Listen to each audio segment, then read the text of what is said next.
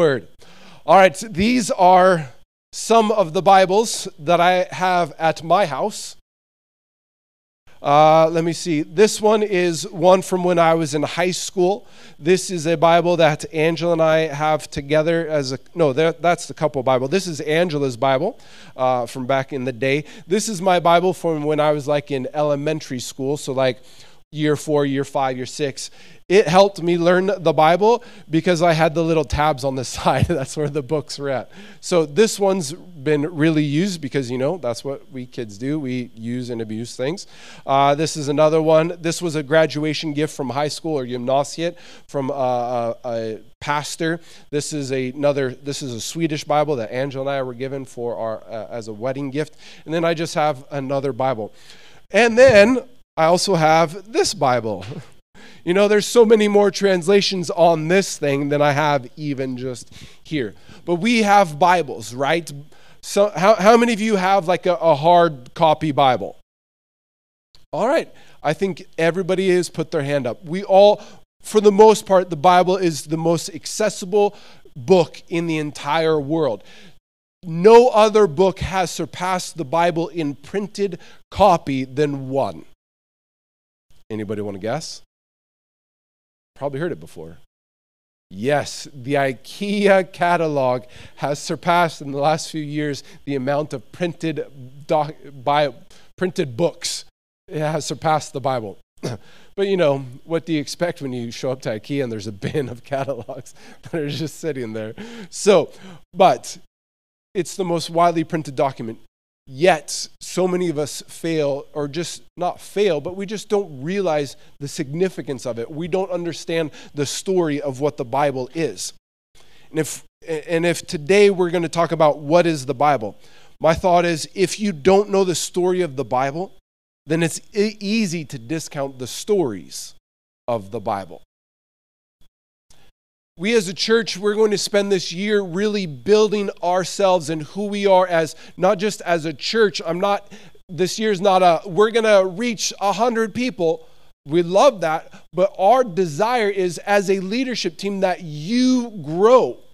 That when you come around this time next year, you're able to look in that rear view mirror or even just turn around and go, wow, look at the growth. Look at the process that I have experienced in my life. Sometimes we as adults, we look at us and go, I, I look at myself in the mirror and go, I really don't feel like I've aged that much. I have not really changed in the last 20 years. Yes, I'm 40. So I haven't really changed in that. But I look at my daughter, holy buckets, in the last six months, she has really changed. I look at my three year old son. He hasn't changed a ton in the last six months but the, his vocabulary has really shifted in the last two or three months, where it's gone from a lot of English to now it's like predominantly Swedish that he's speaking at home. Just a real big shift. But we as adults, we often see that in people that are younger than us. We see the change. The only change we really see as adults is when those wrinkles start showing up or those gray hairs start coming around and then we start then we start who, then we start getting that that dye and coloring coloring everything right? Or we put the the creams on. Last year my wife bought me this this anti-aging cream. I'm like why do i need this? She's like well you're getting older. I know but i so? She's like you got to have good skin okay that's what you want. That's, that's what you want. But we we notice those changes. But this year as a church we want to notice the changes in ourselves as individuals like we notice the changes in our in these kids. That is wow just six months. Look at that change. Look at that difference. And so we're going to get back to the basics. We're going to start at the foundation and go from there. In 1961, there was this coach of, a, of an American football team named Vince Lombardi. Has anyone heard of him before? Well, of course you have. Uh, her husband is a, an American football coach. This gentleman, Vince Lombardi, was turned out to be a fantastic coach in the American Football League. He brought in a football to the very first practice in, in 1961, and he said, Gentlemen, what is this? They're like, Well, coach, duh, it's a football. He's like, Yes, that's right. It is a football. Now open up your playbooks because they were all given like, you know, a manual of, of the things that they're going to do. He said, open to page one because we're getting back to the basics. They all laughed at him. Come on, coach. We've been doing this for years. All of us have been doing this for multiple years. Why do we need to get back to the fundamentals? We know how to tackle, we know how to pass, we know how to run, we know how to do all these things. He said, because the fundamentals is where it starts. That is where we will beat the other team. Those guys laughed, but over the course of the next seven years, they worked hard. The coach worked them, the coaches worked them. And over the next seven years, they won five championships, including the first two Super Bowls that the NFL put on.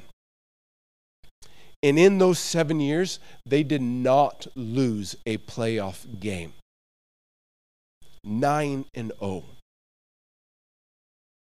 Why? Because great foundations are built from great fundamentals. And if we really want to know who God is and if we really want to grow, this is the foundation. This is the fundamental that needs to be a part of our life. So what is the Bible? Let's let's dive into that. Today I'm going to talk more the the the idea of what is the Bible and what it is not. Next week we're going to get really practical. So next week is not a spiritual of sorts lesson. Next week is the history, the idea, how it came together. Cuz how many of you know how these how this came together? Anybody know? Yes, a few. But it's a good idea for us to know how did this come together? How did all this come to be? So, today, what we're talking about three things the Bible is, and then three things the Bible is not. Are you with me this morning? Yeah, let's pray. Father, speak to us today about what your word says and how it can build our lives. We thank you, Jesus. Amen. All right, so the first one is survey says the Bible is the Word of God. If we go back to the very beginning, if you were to open this thing up in the very beginning, it says this. Sorry, I'm having fun today. In the beginning. So the, the writer, who happened to be Moses, he is establishing from the very get go, in the beginning, God. Go backwards. it's just uh, circulating for you. That's all right. One more back, Lucas. You're all right. You're all right. In the beginning, God. He wanted to establish who was and is and always will be. From the very beginning and initial onset of even this, God this word is about God and his story of trying to rectify and make right the consequences of the sin of man. In the beginning, God created the heavens and the earth. Next one, John 1 1. In the beginning was the Word, and the Word was with God, and the Word was God. So we have the Old Testament in the beginning. Then in the New Testament, when the new covenant started, we have in the beginning as well. John started off with in the beginning. So he's matching Moses, and then he's establishing in the beginning was the Word. Well, but Moses said in the beginning, God. In the beginning, the Word. What we have here is the introduction of what we call the Trinity God the Father, God the Son, and God the Holy Spirit. So John is saying, in the beginning was the Word, Jesus was there. The Word was with God, and the Word was God. John 1:14, the Word became flesh and made his dwelling among us. So it goes on and shows, all right, I say the Word was with God, the Word was God, and he was in the beginning. But who was the Word? The Word became flesh. Who became flesh? Jesus became flesh.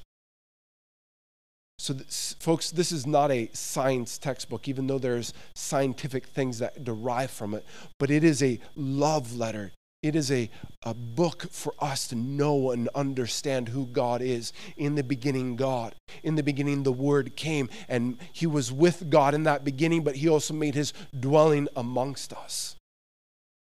That is the Word the more that we get to know the, the Bible, the more we get to know Jesus. Because we talk about the Word, and, and this is officially called the Bible, but what do we also call it in church? The Word of God, right? And who is the Word of God? Jesus. That's what John said. So again, as we get to know this more, we get to know Jesus more. We're going to talk about it next week in the Christian scholars in, uh, I think it's like AD 100s. Uh, when Christian scholars were able to finally do some work, they went back into the Old Testament to the original Jewish uh, scriptures and looked for evidence of Jesus, and they found Jesus throughout the picture and idea of who God was. Not just Yahweh, but Jesus, the, the Messiah, the one who came in flesh. So they, they found that there is evidence and truth for who Jesus is long before Jesus showed up in human form. So again, it's not just about now reading the New Testament where we have the story of Jesus in Matthew, Mark, Luke, and John, but it's also in the Old Testament, the prophecies, and the idea of who Jesus is, and the idea of who his Father is, and the love that the Father has for you and I. John 6 36 or John 6 63 says, The Spirit gives life, the flesh counts for nothing. The words I have spoken to you, they are full of spirit and life. Here, the, this Greek translation of spirit is pneuma, meaning breath or life. So the idea is the word of Jesus, he's breathing life into us that his spirit gives us the life. And later, Jesus let the disciples know and understand that the Holy Spirit, the breath of life, would be coming into them and being a part of them.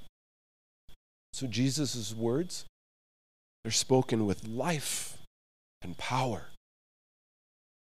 Church, when we read this Bible, whichever version you choose, you are reading something that has life and power for you, not for someone else, not for those people that experienced it in that moment, but it continues to have life and power. Hebrews 4:12 says this, "For the word of God is alive and active, sharper than any double-edged sword. It penetrates even to the divi- to dividing soul and spirit, joints and marrow. It judges the thoughts and attitudes of the heart." The writers of Hebrew is saying these words that we have from the Lord Jesus, they're not just stories of old, but they are active and living and powerful words that you can apply to your life. They can satisfy your soul, the thirst that you have, the longings that, they, that you have. They can bring you healing. They can bring you restoration. They can bring you a reconnection with God the Father. They are the answer to the burning questions of your soul. That is the Word of God. The Bible is not just information, but revelation. This is not just a book that we get to check out from the library and read and enjoy, but this is a book that we can continue to devour and read and read and read and read and read. My grandparents are 80 plus years old, but my grandma says the Word of God is alive to her every single morning. When I was there last spring to do some itineration to try to raise funds for what we're doing here, I sat down with them for several mornings because I stayed at their house. We had Bibles, it was Bibles and bananas. That's what my grandma called it Bibles and bananas. We sat down, we got out our Bible, and we ate a banana while reading the Bible because it was a habit. And coffee. And coffee. Because it's a habit. They created a habit for themselves. a routine. Why? Because they knew the Word of God was the bread of life. It was something that they should nourish on and devour every single day. The Bible is not just information, but revelation. It reveals who Jesus is. It reveals who the Holy Spirit is. It reveals who God the Father is. It reveals what He is like. It reveals how He works, how He speaks, how He thinks, how He loves us. If you don't, if you, uh, like me, I have said, I can't hear the voice of God, then let's just grab this word and let's start reading the words. Maybe read them out loud so you can hear the voice of God coming out of your mouth, because this is the voice of God. Number two, the Bible is the story of God. Some tidbits, some facts, some information to wow you. The next screen. The Bible is made up of 66 books from 39 different authors, written on three different continents over the course of 1,500 years. It's made up of poems, history, songs, letters, prophecy, and 43% of it is narrative. It's crazy how diverse this word is written by 39 different individuals. Yet it all shows and reflects the exact same story. Yes, there's this rabbit trail here, and there's this byline here, and there's this subplot there. Just like any, any movie, there's the overarching theme. Like, let's go with Marvel, you know, uh, Avengers, and their 29 different movies, just of the Avengers alone. There's the one overarching plot there's this bad guy, Thanos, going to come destroy the world. We got to fix it, right? But within that story is a lot of other subplots. Even in the last movie, you know, one person giving their life for the sake of the cause, love stories, and people getting back into the fight. So even though there's 39 different authors, it's one overarching story of God. Narrative is also a powerful form of communication. If you do some studying on it, scientists say it is the most powerful form of communi- written communication that there is because it engages the reader in the process of what is going on and it helps you feel like you're involved and part of the story. So, this is one story, it's God's story. In the beginning, God created the heavens and the earth. God formed the earth. God created stars in the sky, and then he, he made the actual ground and, and, separated the ground and the waters, and he made the, the fish in the sea and the birds in the sky and the, the animals on the ground. Then he made man, man and woman, and looked at it and said, Hey, let's have this relationship. I made you in my image because I want to have a relationship with you. But then man, and he says, There's no rules. There's only one thing I ask that you don't do. You can eat from anything in the world on this garden but one tree. Don't don't don't eat from that one tree. Yet, you know, it's like telling a kid, don't touch that wall of fresh paint and okay, I'm gonna go touch it. For whatever reason, they did it. They made that choice. So after that moment, it set the domino into effect of God doing the most ungodly thing possible, beginning to work against the consequences of man, man's choice to distance themselves from him. There's no other narrative written in the entire world uh, uh, from any other religion where a God would go against and try to rectify the situation. All the other stories are about, well, it's your consequence. You made the choice. You fix it, creation. God said, No, I want to intervene and do my best. I've given them the choice, but I'm going to continue to give them a choice and make it possible for them to still choose me. The more the story gets inside of you, the more the words will mean to you. Yet we go sometimes, well, the Word of God is not always relevant to me. What about this? Passage? What about that passage? What about the passage in, it's up here, Leviticus 19:28. Sorry, Megan. Do not cut your bodies for the dead or put tattoo marks on yourselves. I am the Lord. Well, what about that? Megan, Kian, my wife wants to get one. There's other people that I'm sure in here that probably have a tattoo. I just don't know about it. What about that? We're not, the, right? Let's look at it. We shouldn't do that, right? But what's the context? What's the reason why it is sitting in there? So often we like to pull out a piece of scripture and say, here is a reason for something we should not be doing. It would be like pulling out a, a, a one line from, from a Harry Potter book and say, see, this is how the book turns out. There's how many movies? Books? 9, 27? There's, there's a lot. But it's like if we just pull one line from it and say, no, this is how it is. So if we look at the context from this, what, what this entire story encases, or this scripture encases, it, there was a culture, a pagan culture, meaning people that didn't follow after God, Yahweh, in that time, a pagan culture of piercing. So it's not just about tattoos, piercing. Cut your that that's what cut your body. So anybody with earrings or other kind of piercings, you're in this group too. Okay?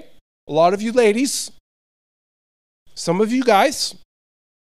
But the culture of the pagan the pagan culture was that they would pierce and tattoo themselves to worship dead people and create them as gods. God, in this part of the Bible, is saying, Children, you are my children, and I want you to be different than everybody else. I don't want you to look like them or follow after them because if you do that, you will just be like them. And they will say, Why do we need to follow Yahweh when it's just the exact same? Except your God's called something different than our God. God wanted to set his people apart.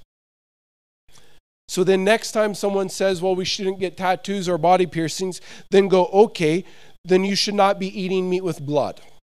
Some people like rare steaks. My uh, friend from Bible college, he's a pastor in Minnesota now, but we were in rural North Dakota. There was one stoplight and it just flashed for three years. Finally, my fourth year of college, it actually worked red, yellow, green. Uh, but because it was on a highway but he worked at the cafe, the restaurant there. He said there was this farmer guy that liked to come in and says, I want just the cold steak. And my friend Chad, he said, Well, legally, we can't do that. This is what we have to do. We have to put it on the grill, six seconds on one side, flip it over, six seconds on the other side, then we can give it to you. If we take the Bible literally, in that instance, a moment, just in verse 26, so two verses ahead, it says, Don't eat meat with blood in it. Well, from them, that was because there's no refrigeration. They had no idea what refrigeration was.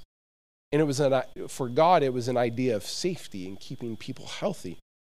But then we can also go a few more verses back from that. In verse 18, it says this.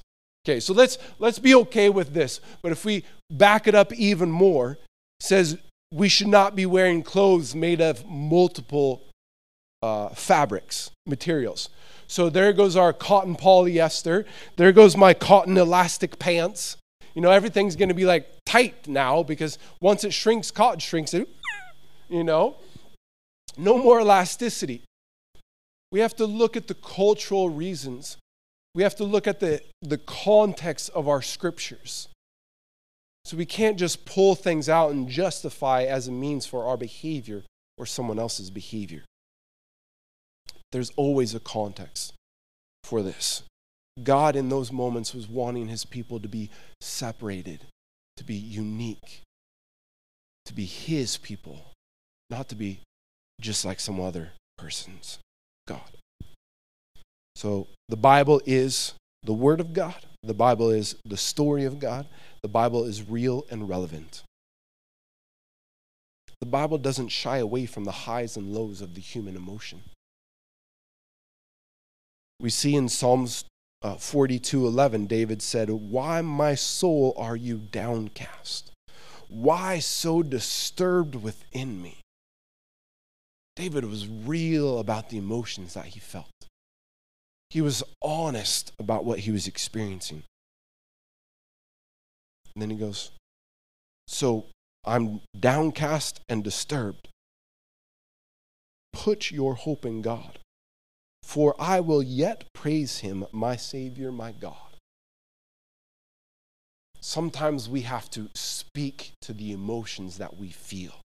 We're going to be talking about that later on this year about speaking to the voices that we feel and we hear.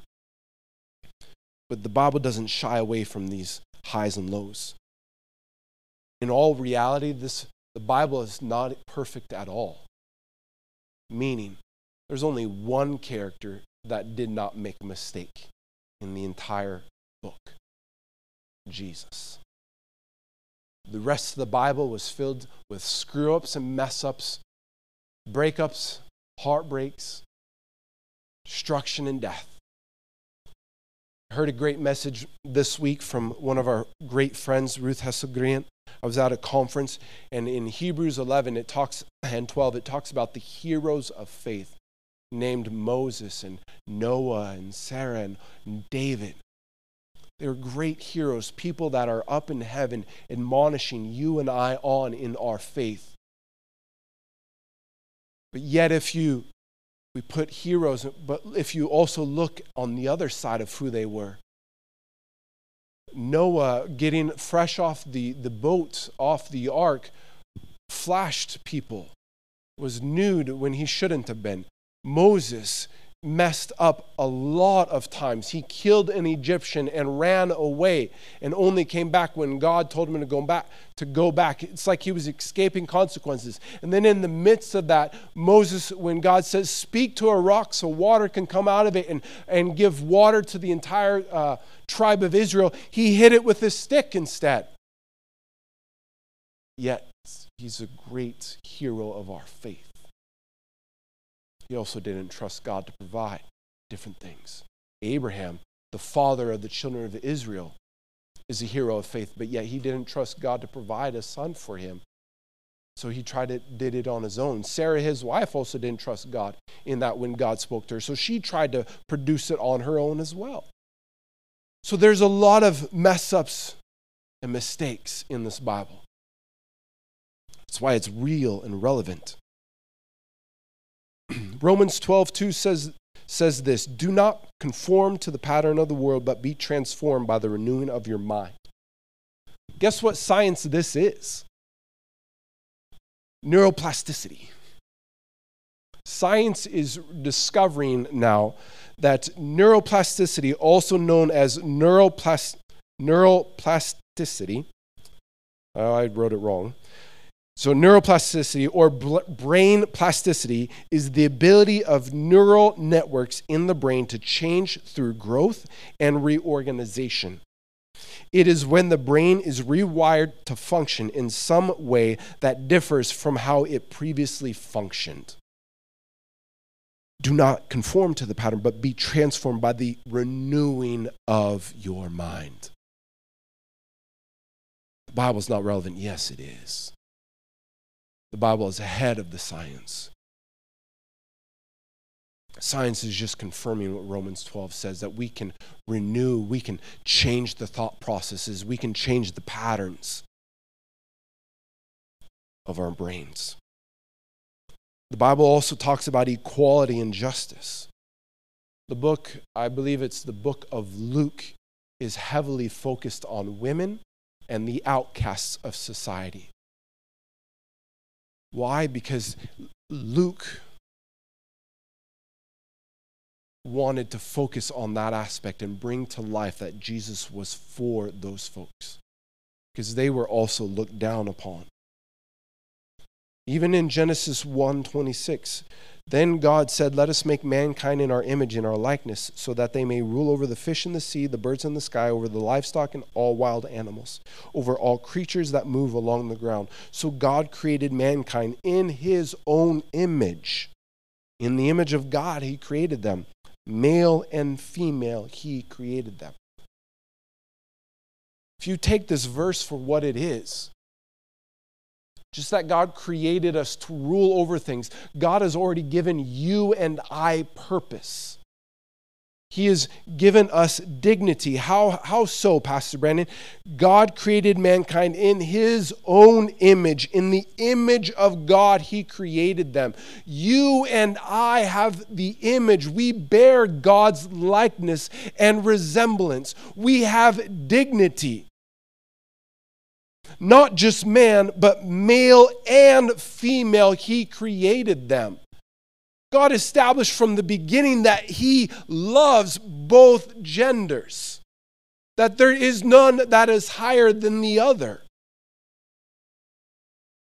Jesus points out in, in the New Testament, we see Jesus coming to the aid and defense of the widows and the orphans, those that were thrown out and outcasts from society.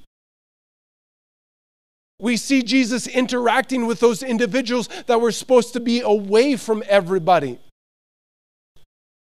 The story of the woman with the issue of blood when Jesus was on his way to the synagogue leader's house to heal their daughter, which he raised her from the dead. This lady pushed through the crowd and touched the cloak of his garment and healed her.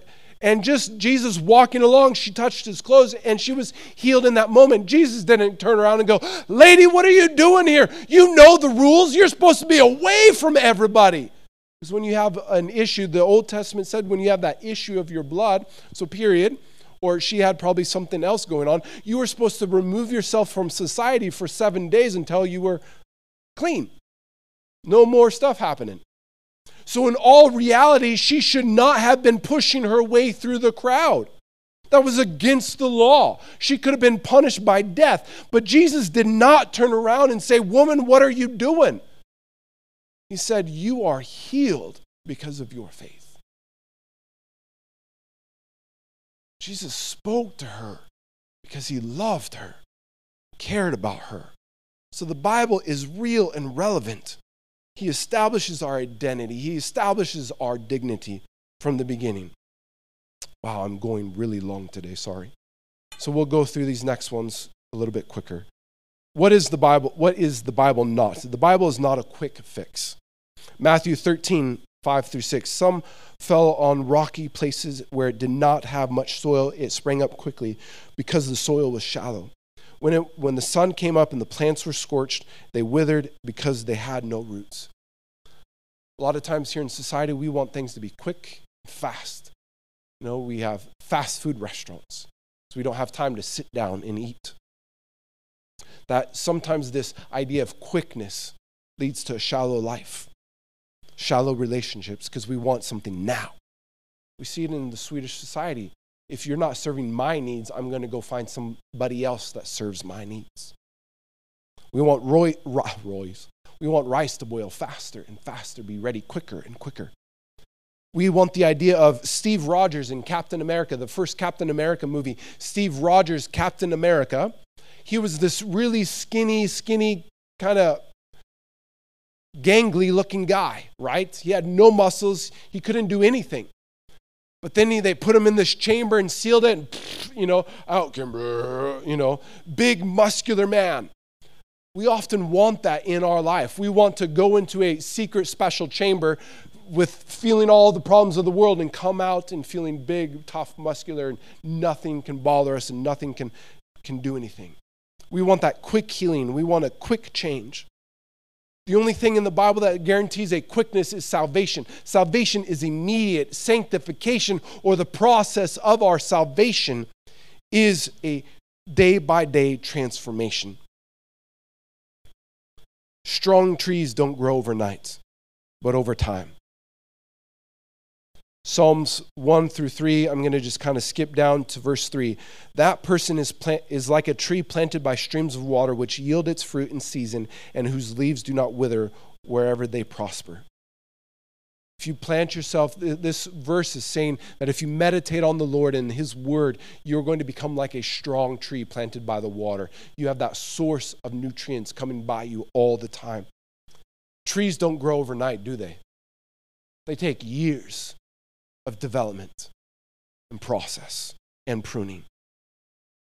I want to challenge you, church, in this, these coming weeks. Give the Lord, give the word a month and see what it does for you. Oftentimes we just pick it up and say, God, speak to me now because I have the situation. Sometimes He does. But oftentimes we need to just make it a prolonged habit. I can't go to the gym and lose uh, 20 kilos just like that by jumping on a bicycle. Neither can we get all the answers for life's problems by picking up the word and just reading it like that. We need to allow it to bring the nutrition and the answers day by day, moment by moment, week by week. The Bible is also not just for preachers. Believe it or not, the Bible was just given to preachers. Why? Because of the cost of printing the of copying the Bible was really expensive, hand copying. So in 1450, when Gutenberg invented the printing press, the Bible then became became accessible to the everyday common individual. Pulpits, Bibles used to be chained to the pulpit. Sounds like a lot of ability for the pastor or the preacher to kind of manipulate the situations and take advantage of people, right? Well, good thing you have your own Bible, whether it's hard copy or digital. You can fact check what, what we talk about here on Sundays. You can grow for yourself as well. You don't have to just wait for Sunday. I've thought over the course of years, I've thought, hmm, one Sunday I'm just going to preach something that's really weird and crazy and see how many people come up to me and say, Pastor Brandon, what you said this last week was, hmm, hmm, really weird. I did that one time in youth group, but that was, that was fun. The kids were like, uh. but I, I probably won't ever do that because you just never know who's here one week and then just never comes back again. But Bibles but we now have access to the Bibles immediately. For you, many of us, we can memorize the lyrics to songs. We can follow and understand complicated series on our Netflix or uh, YouTube or Hulu or Viaplay or all those different things. We can understand and memorize lines from movies, but yet we fail and we just don't devote the time to memorize the Word of God. Hide the Word of God in your heart that I might help me to hide it in my heart that I might not sin against you is what the Bible says. The Bible also says, think of those things that are pure, lovely, honest, reputable, trustworthy. Those are ways to renew our mind. We got to get the Word of God inside of us so it can affect us. There's also other ways that you can study. There's a QR code right here that's the same QR code as earlier. It's our Linktree. That same one from what Kian said. You can you can click on the link that's in that code system to do the, the survey. Then also there's another one that's called Right Now Media. It's a free resource to you from the church that has the ability for hundreds, thousands of Bible studies for you to grow in your faith, not just depend on us on Sundays to grow your faith for you, but you can take charge and grow yourself. You can play it on your phone while you're going to and from work. You can put it on your phone, like I've done, sitting on top of the, the range for the stove, listening to something while I'm cooking dinner. The growing in the Word of God does not have to be sit down at a desk, do it a specific way, a specific time, but you can have it on so you just hear it and allow it to grow inside of you. Psalms 119 Your word is a lamp for my feet, a light to my path. The unfolding of your words gives light, it gives understanding to the simple. How many of you feel like you're simple individuals? I do. The Word of God is for us. We don't have to have a degree, we don't have to have a, do- a doctorate in Greek or Hebrew to understand what it says. It is for us. So the Bible is is not just for preachers. The Bible is not a quick fix, and this last one, the Bible is not a buffet. How many of you like a buffet? My wife were here, she'd raise her hand. When we were in the States, she'd love this Chinese buffet, and I did not like the buffet at all. I would say, Go, bless you. I will see you another time. Just didn't like that buffet.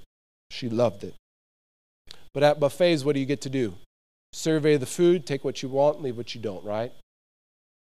Can't do that with the Bible. Can't do that with the Bible. At times it feels right to just pick and select. But the word says that that habit leads to death.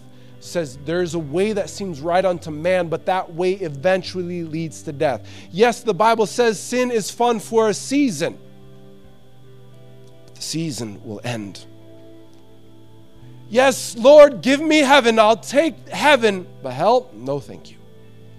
Oh, Lord, I love your grace. I need some more grace in my life, but don't give me your truth. Oh, yeah. Let's go have relations with that other person. I don't need to wait. The Bible says a lot of things.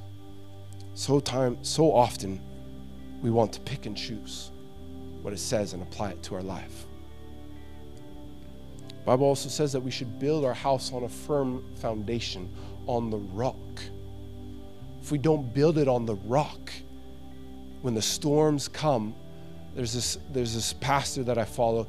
He went to the Holy Land and showed this imagery of a house built on top of this valley because in the little ravine the, another house down there. But when the rains came from the mountains it would be a flash flood that would come through and in that ravine it would wipe out what was ever in there. That's the imagery that that, that jesus is giving. People would understand oh yeah just like that valley when the flash floods come if I put my house in that area where it's nice, lush, and green, and my sheep love to be there, and it's easy to do, it's great. But when the danger comes, it comes in the blink of an eye, and I am gone. Yes, it's harder putting your house up high where the rains can't get to it, the floods can't get to it because you have to dig into the rock and it's but it's a firm foundation. It takes work, it takes effort, it takes energy to grow and to become mature followers of Jesus, but the effort is worth it. The effort I put into losing weight will eventually be worth it. Yes, the Kaneel Bula tastes great today, but if I don't want to feel this way today, tomorrow, the effort is worth the wait. The exhaustion, the energy that I put out is worth it. Can God disagree with you? Yes, sure, He can, because He's God. Church, it's not about fitting more of God into our life, but it's about you and I giving more of ourselves to God. This is our year as a church and as individuals to give more of ourselves to Him. God, I want more of you. God, I want to get into your word more because all God's promises are yes and amen. Jesus said that the power I have done all of my miracles in, you have that same power and authority. You can do greater things than I have done. Why does it have to just be Africa that sees people raised from the dead, that sees healings taking place? Why can't it be Stockholm? Why can't it be our other home countries if we're here for just a season and we go back? Why can't it be us that brings the power and the presence of the Lord? Peter and John said, Silver and gold I do not have, but what I do have, I give to you in the name of Jesus Christ. Rise up and walk. Church, we have nothing. We are simple individuals. We are broken individuals. Peter and John were broken individuals, but what they did have was the power of Jesus Christ from their experience. How do we get that same experience? We get into the Word of God. We devour it, we read it, we seek to understand it, we ask questions. We don't just sit in the back and enjoy Sunday so Monday can be better. But it's like Kian said we want Tuesday to be better. We want Wednesday to be better. We want Thursday to be better. We want Friday to be better. We want Saturday to be better. We want the next Sunday to be set up for success because of what we've experienced throughout the week. Come on, church. Jesus is not just a supplement to give you a little bit more energy. He is our Savior. He is our hero. He is the one that will take your old life and give you a new one. You have to want it. It's your choice. So this year, I'm going to do a better job at getting into the Word of God. I invite you to join me in that journey and in that process. Let's discover who God is together. Let's ask the hard questions together. Let's wrestle those hard questions together.